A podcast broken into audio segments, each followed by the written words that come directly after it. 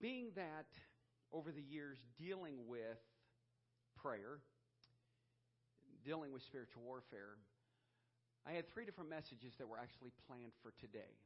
We don't have enough time to put all three of those messages in a 35 minute sermon. But I really felt that God confirmed some things with me by yesterday. I woke up yesterday morning and I still was undecided as to what I was going to preach on. So I want everybody's undivided attention, and I want you to listen very closely because I really do believe that we are under attack. I believe that the churches are under attack. When the music fades and all is slipped away, and I simply come longing to be close to Him. Lord, bring me back to the heart of worship. But why is it we as churches have lost it? So I thought, well, I would go ahead and, and look into the Word and find out what the Scriptures have to say about spiritual warfare. And I'm going to put this out, and I want to say again, it's great to have visitors with us and guests with us because you're never a visitor here. You're part of the family of God, and we are blessed to have you. But when do we identify that the church is under attack? We identify when the church is under attack when you start to see weird things take place. And so, weird things happen to be all kinds of things, and, and, and the scripture says that Satan will use whatever he can to get a hold of us. I always like to say to people, Are you scheming and scamming? Because if you're scheming and scamming, you're not walking in the ways of the Lord. If we walk in the light as He is in the light, we have fellowship. Now, I'm going to make this a little bit personal, and we're going to back all the way up into our individual lives. So we start in the life of a teenager, and we say to the teenager, they face adversity as peers, as their peers put that pressure upon them in adolescence. Second of all, when you deal with that kind of or that level of peer pressure, then you either yield to it or you take a stand against it. See, you either surrender to it or you take a stand against it. Then the next phase that we go into is we enter college life and then we then get married and all of a sudden you're dealing with your spouse and you're finding out that the dynamic of relationship is so difficult. And in that dynamic of relationships, all of a sudden you're going, why can't we get along any, anymore? Because I want you to know that Satan does not like you two together. He has great joy in separating the family. Many of you saw on the Prayer Warriors page, my wife and I are not always as transparent as this, but you guys know that we are transparent. But let me use a word called vulnerability. She wrote in the Prayer Warriors page last week, she said, Please pray for us. Now, was that just a flowery message or was that a serious message? And I hope that you took it serious because we needed your prayers. Now, I'm going to stand up here because God gets the glory for everything. And even though there's a caged animal that, that God has full authority over, it's a lion. And even though he has full authority over that caged animal, God will allow circumstances to take place because we realize that he is all powerful, all knowing, he's omnipotent, omniscient, and omnipresent. So now we stop and we have to understand where the enemy is starting to attack us. You're going, where are you going with this, Pastor? In relationships, it's very interesting how all of a sudden I'm irritated with my wife and she's irritated with me. So by the end of the week, I looked at her and I said, We seem to be like at each other's throats this week. We're just short. It wasn't that, you know, I mean, Becky and I are best friends. We work together. We just, we love ministering together. We love life together. But stinking thinking starts going in Satan starts to manipulate your thought process. He starts to manipulate everything, and then he gets everything distorted. And then it hit me on Saturday morning. I called her up on the phone and I said, I'm going to pray for you as you pray for me. Now, isn't it amazing? As Pastor Joe and I were walking up the back steps, and I'm going to put it to you just like I said it to him. Many of you know that I was raised a Baptist boy. And there is no way,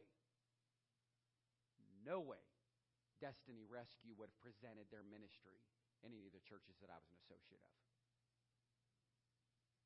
Why? Why is that? And you know what Joe said to me? He said, You know, preacher, I haven't been. I knew right then. You know why? Because Satan has a stronghold.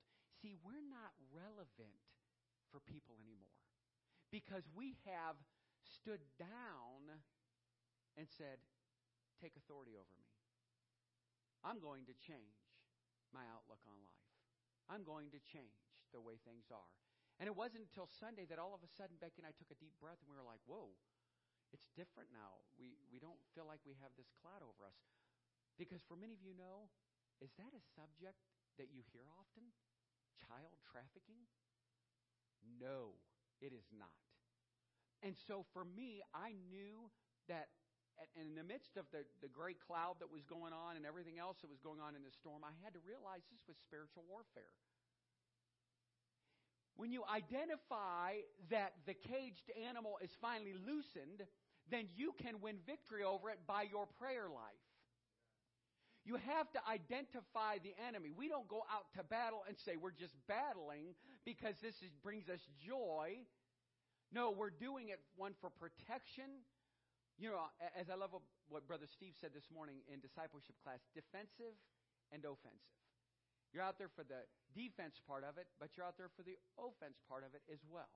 So you have to realize that when we go into battle, that who we're fighting against. And what Paul was speaking about is he said we need to be the body in unity, in oneness. It is my job as a pastor not to chain that man up, but to allow him to fulfill the calling that God has planted within him. Yeah, that's exactly what I want. A miserable, miserable person. Nope, you got to be here. You got to stay here. This is what you got to do. That is not fulfilling the gifting of evangelism out of 1 Corinthians chapter 12, chapter 12 that Paul was speaking of. So what we need to do is we need to embrace who we are, whose we are, and then move forward. If you will, turn your Bibles with me to 1 Peter chapter 5 and I'm going to read verses 6 through 10. Once I identified with who the enemy was, why the attacks were coming, it became much clearer. Now, he loves it when family feud. We're not talking the game show, we're talking our family when they feud.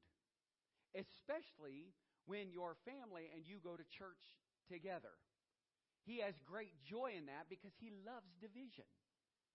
So when division starts to take place, then all of a sudden he wins victory and the body is no longer what? Unified, right? So we're going to go through some of this stuff. Look at what verse 6 has to say.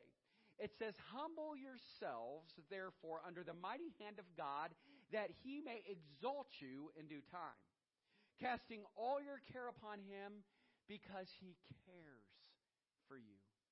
Isn't that comforting? Just to know that he cares for us. Be sober. You know, I've never been drunk, but I've seen people drunk. And when we use the word sober, it means that we're cognitive of what's going on, right? So it says there, be sober, be vigilant, be watchful, because your adversary, the devil, is as a roaring lion walketh about seeking whom he may devour, whom resist steadfast in the faith, knowing that the same afflictions are accomplished or are experienced in your brethren that are in the world. And then he says this But the God of all grace, who hath called us unto his eternal glory by Christ Jesus, after that you have suffered a while, make you perfect, establish you, confirm you, strengthen you, and then settle you. Isn't that, isn't that just a, a wonderful thought? Because he said, no matter what you're going through, at the end of your trials, at the end of your tribulation, at all of the stuff that's going on in your life, through your kids, through your grandkids, through the people at work, through the people in your church, through whatever you're going through, all of a sudden it says, but the God of all grace, the God of all glory, he loves you and he cares for you. But isn't it amazing how Satan doesn't want us to believe that? Because he's a God of grace, a God of mercy, and a God of love. In Ephesians chapter 6, if you will, turn in your Bible with me to Ephesians chapter 6. We're going to go ahead and read verses 10 through 20. Ephesians 6, 10 through 20. You, you know, over the years of preaching, put on the whole armor of God and dealing with spiritual warfare. We put on the helmet, we grab the sword, we put on the we grab the shield, we put on the breastplate of righteousness, feet shot with preparation. We go through all that stuff, and I've done it before where it was a visual that was up here. You remember that, Seth? Okay. And uh, we saw that he became a soldier. But Pastor, why are you preaching on this again? Because I really do believe that we need to be aware of who the enemy is. You see, in churches across America, there is prosperity gospel. There is a gospel that is being preached that God is love and in him is just, you know, all these wonderful flowers and everything else. No, God hates sin. He loathes sin. And he wants us to turn from our wicked ways and seek his face. And as he said to the children of Israel, then he'll heal us. But we can't turn from the wickedness if we don't identify with the ugly that's out there. So let's go ahead and read together in verse 10 in Ephesians chapter 6. Finally, my brethren, be strong in the Lord and in the power of his might. Put on the whole armor of God that you will be able to stand against the wiles, the schemes, the scams of the devil. For we wrestle not against flesh and blood, but against principalities, against powers, against the rulers of darkness of this world, against spiritual wickedness in high places. Wherefore, take unto you the whole armor of God, that you may be able to withstand in the evil day, and having done all to stand. Stand therefore, having your loins girt about with truth, having on the breastplate of righteousness and your feet shod with the preparation of the gospel of peace. Above all, taking the shield of faith, wherewith you shall be able to quench all the fiery darts of the wicked. All the fiery darts of the wicked one. And take the helmet of salvation and the sword of the Spirit, which is the Word of God, praying always with all prayer and supplication in the Spirit. And I love this. And if you don't have this underlined in your Bible or highlighted on your tablet or iPad, whatever you have, underline watching. Watching thereunto with all perseverance supplication for all saints. And for me, that utterance may be given unto me, that I may open my mouth boldly to make known the mystery of the gospel, for which I am an ambassador in the bonds, I am an ambassador in chains that therein I may speak boldly as I ought to speak. The following story is told by Leroy Ames about the time when he was serving in the Marines in the South Pacific during World War II. Shortly after we hit the beach, our armored amphibious tank took two artillery shields broadside or shells broadside. We immediately evacuated our disabled vehicle and darted from hole to hole toward the enemy airstrip, which we were to take. The sergeant began to check on us to make sure that we were okay. He crawled over to me and asked, You all right, Ames? I answered, Yes, I'm okay, Sarge. He looked at me and asked, Ames, where's your helmet? I felt the top of my head and answered, Must be in the tank, Sarge. Where's your duty belt? Our duty belts were carried ammunition for our rifles, a canteen of water, and a bayonet. Must be in the tank, Sarge. As a matter of fact, Ames, where's your rifle? He looked at me with disgust and pity. Because of our hasty departure from the amphibious tank, I was dressed about the same way that I would be dressed for a game of volleyball.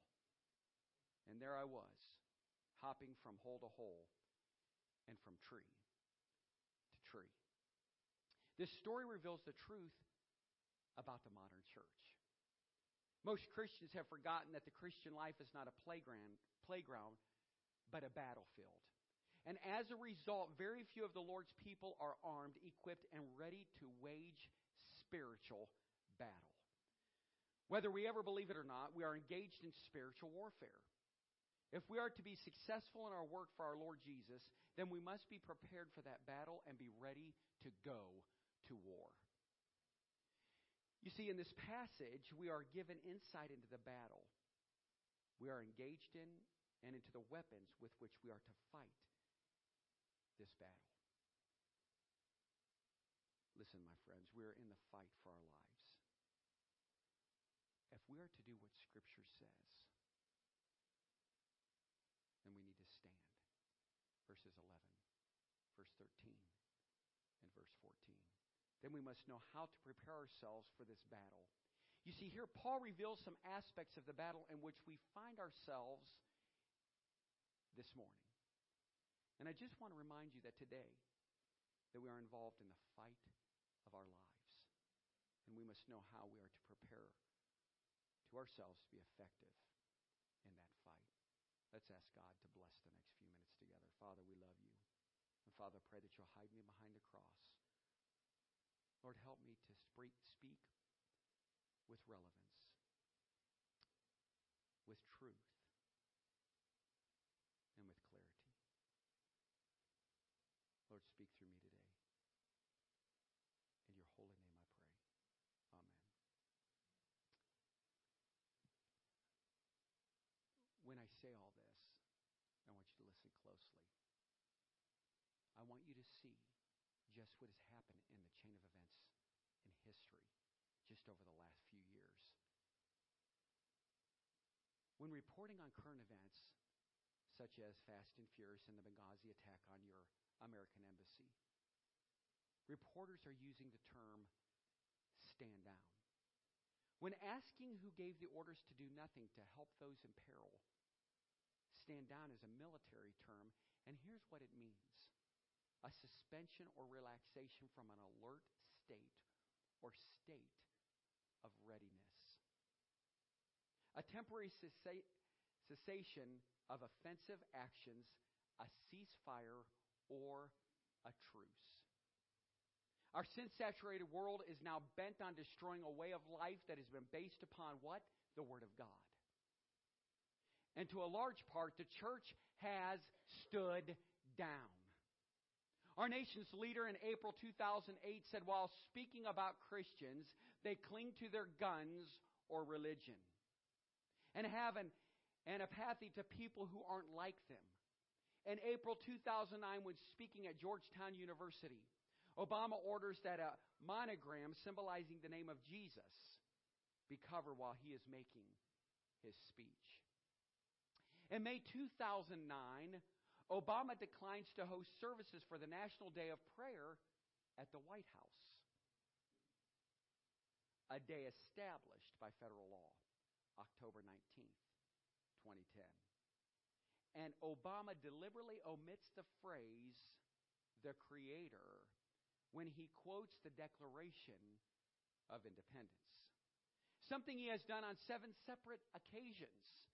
November 2011, Obama, unlike any of his predecessors, purposely avoided any religious reference in his Thanksgiving address. While turning his back upon Christian values, Obama goes out of his way to show preferential treatment to Islam. While not hosting a day of prayer for our nation, Obama hosts a dinner in honor of Ramadan. May 2009, April 2010, Christian leader Franklin Graham is disinvited from the Pentagon's National Day of Prayer event because of complaints of the Muslim or from the Muslim community. Isn't that amazing? I mean, yes, you're going, to Pastor, that was years ago. Really? It doesn't matter. What I'm trying to do is give you a timeline of history. Now, watch. And I understand that we could continue to keep going on. Not only our nation's leaders, but leaders of churches who are supposed to represent Jesus and preach the Word of God are compromising the gospel. Do you understand that Obama has gone to great lengths to speak out in support of building a mosque at Ground Zero, while at the same time he was silent about the efforts of Christian Church being denied permission to rebuild there? Here's what I'm trying to say he was guilty of standing down. He was guilty of not building a foundation that this country was built on. One nation under God. One prominent televangelist was asked about the views on salvation on the Larry King show. And I have to just read this because I, am I'm, I'm building a platform here. And I know I don't normally point out, I'm not, I'm not one who gets in the pulpit and, and speaks differences on political issues, but I'm going to speak the truth this morning. As this televangelist was on Larry King's show, he was asked if Jewish or Muslim people who do not accept Christ will go to heaven. Here's how he responded you know, I'm very careful about saying who would or wouldn't go to heaven because I really don't know. When asked if a God defying atheist will go to heaven, he replied, You know what?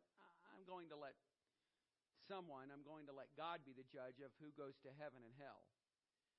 When asked about the sin of homosexuality, he replies rather vaguely, I have thoughts. I just, you know, I don't think that a same sex marriage is the way God intended it to be, but I also don't think abortion is the best. Okay. I think that there are other, you know, a better way of to live your life. But I'm not going to condemn those people. I tell them all the time our church is open for everybody. Larry King then asks him, You don't call them sinners? His answer, No, I don't. This particular televangelist is guilty of what? Standing down.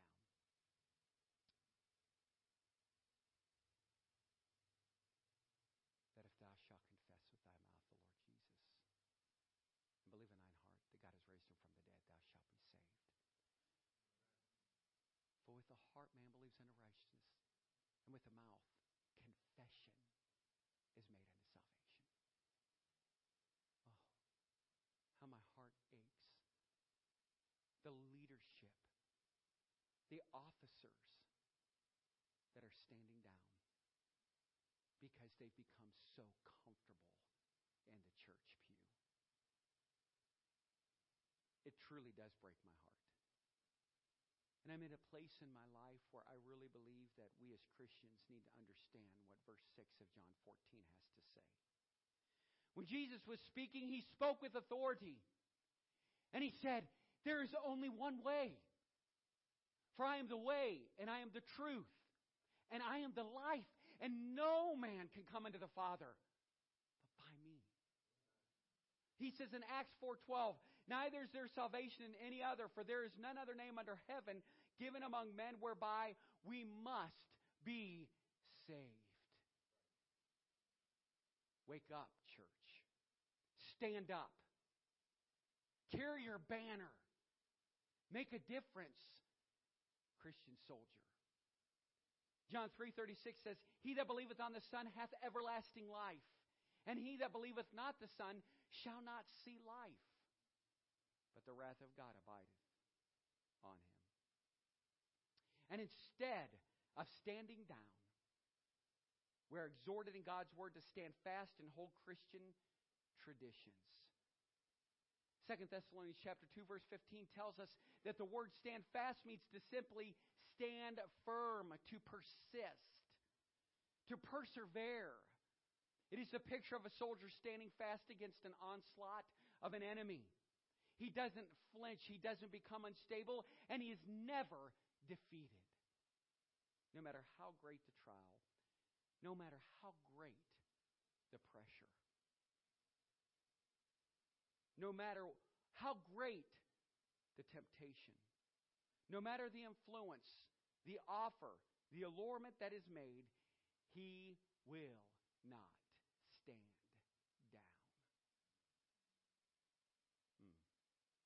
Turn with, if you would please, to Matthew chapter 4. Matthew chapter 4, verses 1 through 11. Matthew chapter 4, verses 1 through 11. One of my favorite stories, and when I talk to people in regard to spiritual warfare, I, I, I tell them, you know, the greatest example that ever walked the earth, his name was Jesus. And so when we need an answer, we just go to the word of truth and we open up the word of truth and we start to speak it. And it says there in Matthew chapter 4, verses 1, and this is a message all in itself, but it says, Then was Jesus led up of the Spirit into the wilderness to be tempted of the devil. When he had fasted 40 days and 40 nights, he was afterward hungered. And the tempter came to him. He said, If thou be the Son of God, command that these stones be made bread. But he answered and said, It is written, Man shall not live by bread alone, but by every word that proceedeth out of the mouth of God. Then the devil taketh him up to the holy city and setteth him on a pinnacle of the temple, and said unto him, If thou be the Son of God, cast thyself down, for it is written, He shall give his angels charge concerning thee. And in their hands they shall bear thee up, lest at any time thou dash thy foot against a stone.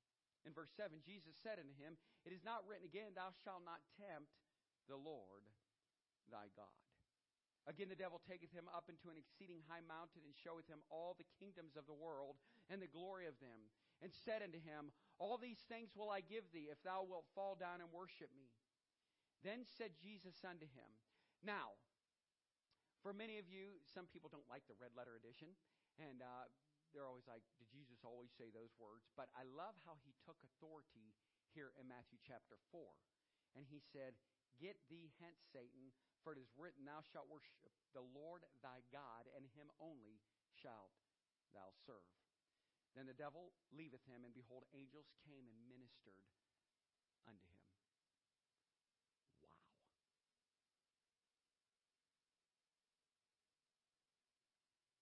I see a picture here. I a picture that's the same way with, with us.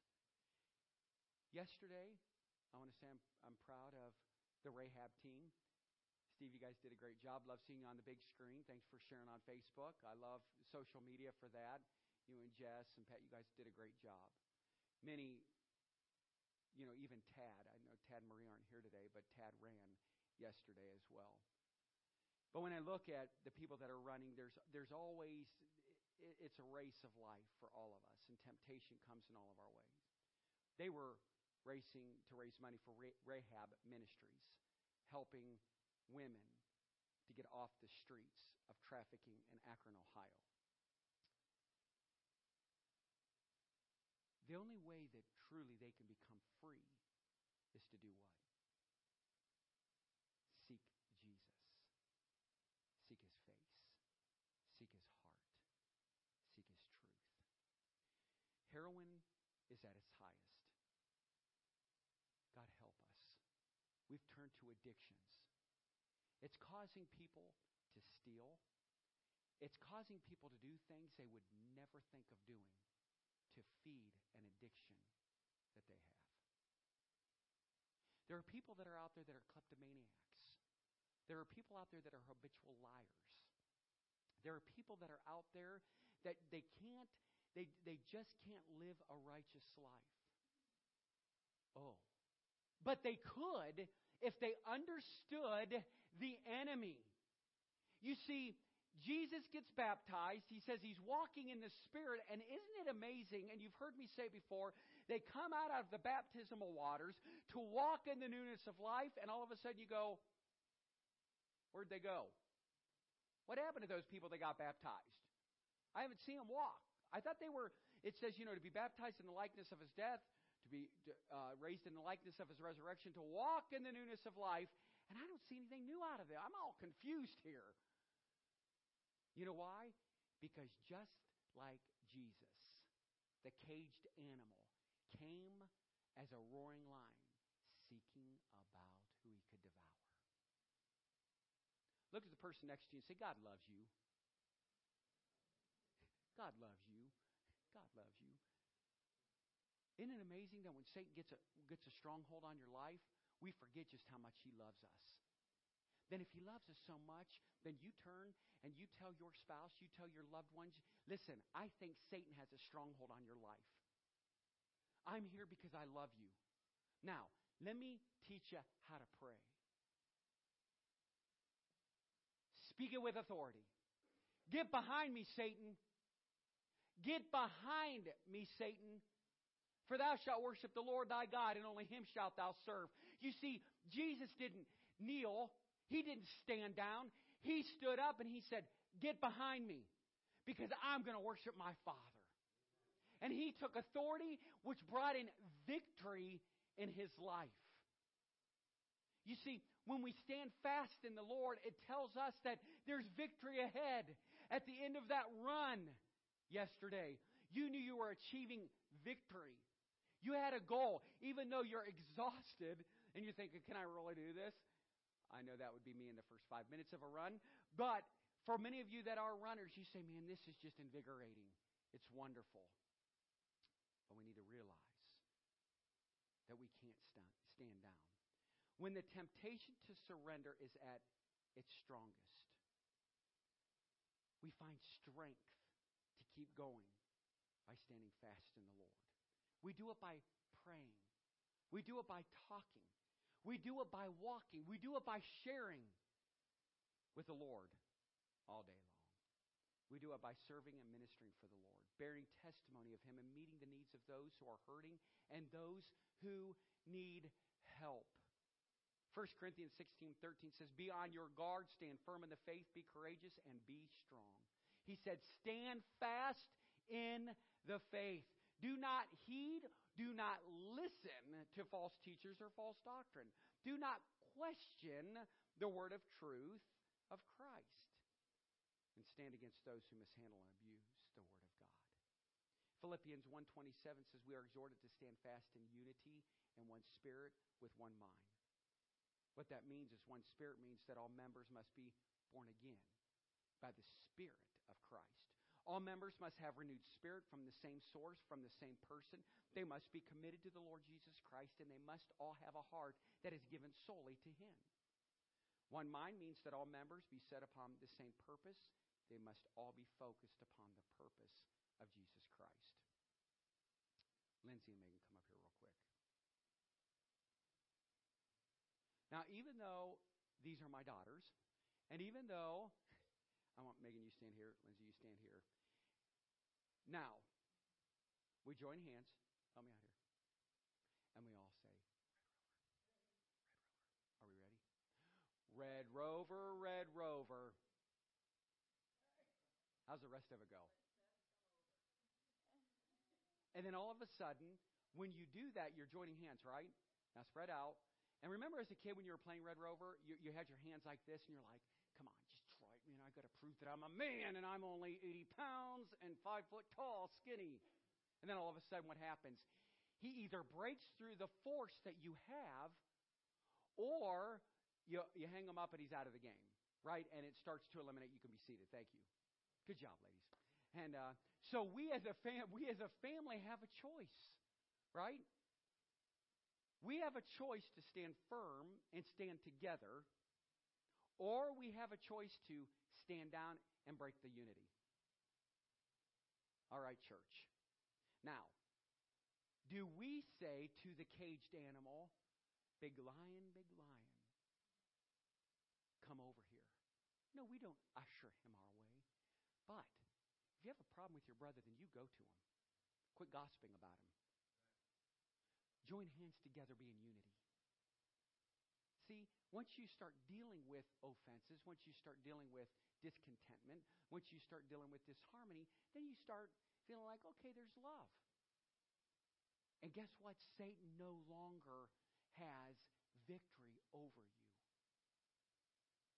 I hate confrontation. Matter of fact, raising all four of our daughters, one thing I was, was blessed with was that a wife that was the disciplinarian in the home. Is that true? Okay, appreciate it. So with that being said, it may I appreciate that about Becky because then, you know, my level of discipline didn't have to be as harsh. But I hate confrontation. I hate it with a passion. But I want us as a family, sometimes I have to talk to the girls, hey girls, don't disrespect your mom like that. Clean up your room. You know what? If we say be home at 11, it doesn't mean 11.01. And don't call me at 11 o'clock and ask to spend the night somewhere. That irritates the fire out of me.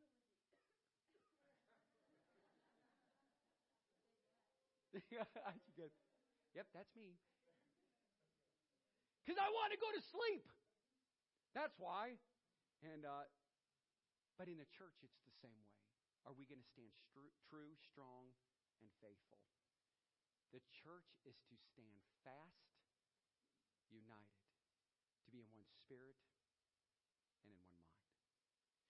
While the world is heading to hell and taking as many as it can with them, who gave the order for the church to stand down?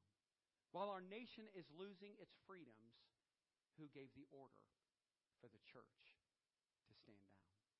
While heresy is being proclaimed from pulpits across America, who gave the order for the church? While the biblical standard of morality is being stripped from our schools and our laws, who gave the order for the Christian to stand down? I love the old hymn that says, Stand up, stand up for Jesus. You soldiers of the cross, lift high his royal banner. It must not suffer loss. From victory unto victory, his army shall he lead till every foe is vanquished, and Christ is Lord indeed. Stand up, stand up for Jesus. The trumpet call obey, forth to the mighty conflict in this his glorious day. Ye that are men now serve him against unnumbered foes. Let courage rise with danger and strength to strength oppose. Stand up, stand up for Jesus. Stand in his strength alone. The arm of flesh will fail you. You dare not trust your own. Put on the gospel armor and watching unto prayer. Where calls the voice of duty, he never wanting there. Stand up, stand up for Jesus. The strife will not be long. This day the noise of battle, the next the victor's song. To him that overcometh a crown of life shall be, he with the King of glory shall reign eternally. Isn't that wonderful? Isn't that comforting? As I close, as believers in Jesus Christ, we are engaged in spiritual warfare with unseen, wicked forces. To overcome our enemy in the power of the Holy Spirit, we must remain resolute in our confidence in God and determined never to accept defeat.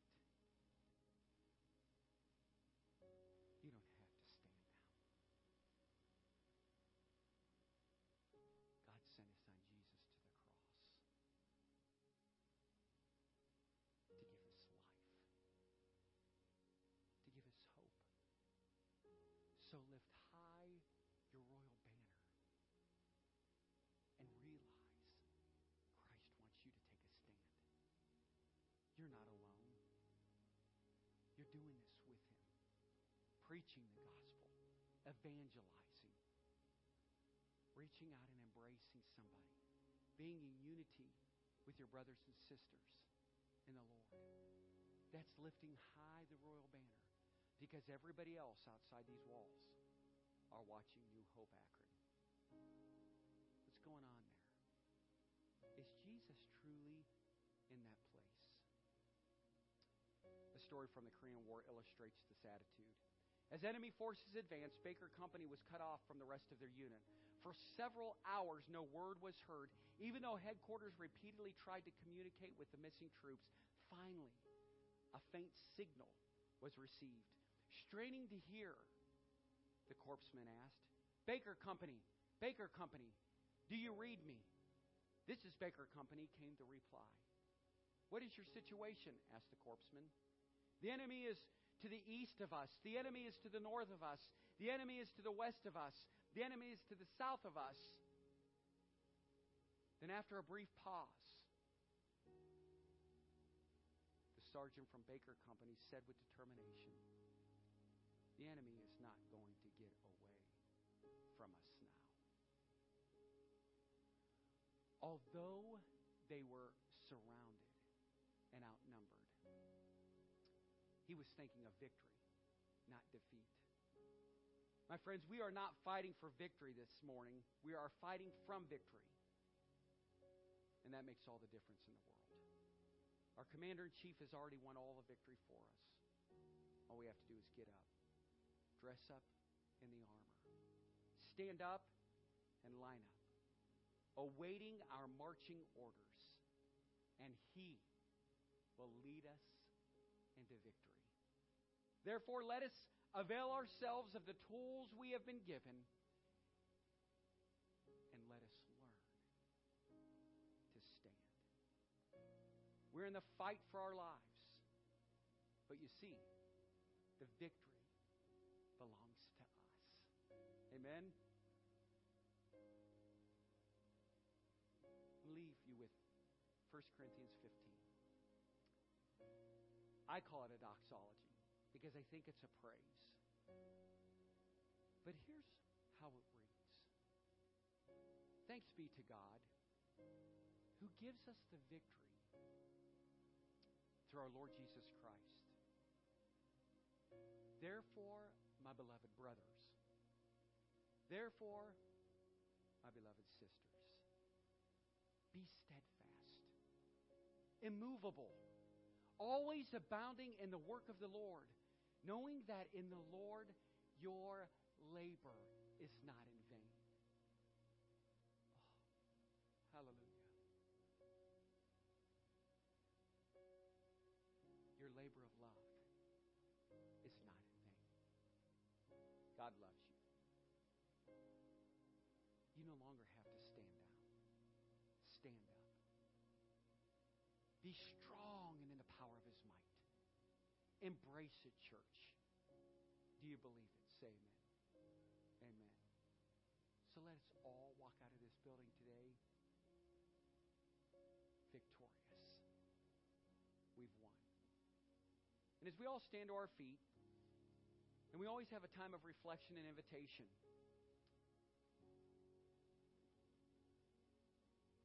Maybe there's someone in this room this morning who needs to, to give their life over to God. Maybe they need to say in their own walk, Get behind me, Satan, for thou shalt worship the Lord thy God, and only him shalt thou serve. There's nothing that pleases a pastor more than to see you become victorious over your hurt, over your hang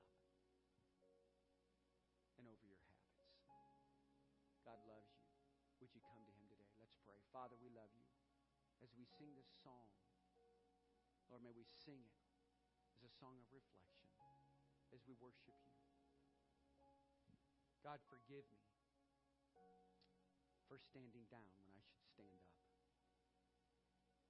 But it doesn't matter how the enemy comes, if it's from the north, from the south, from the east, or from the west.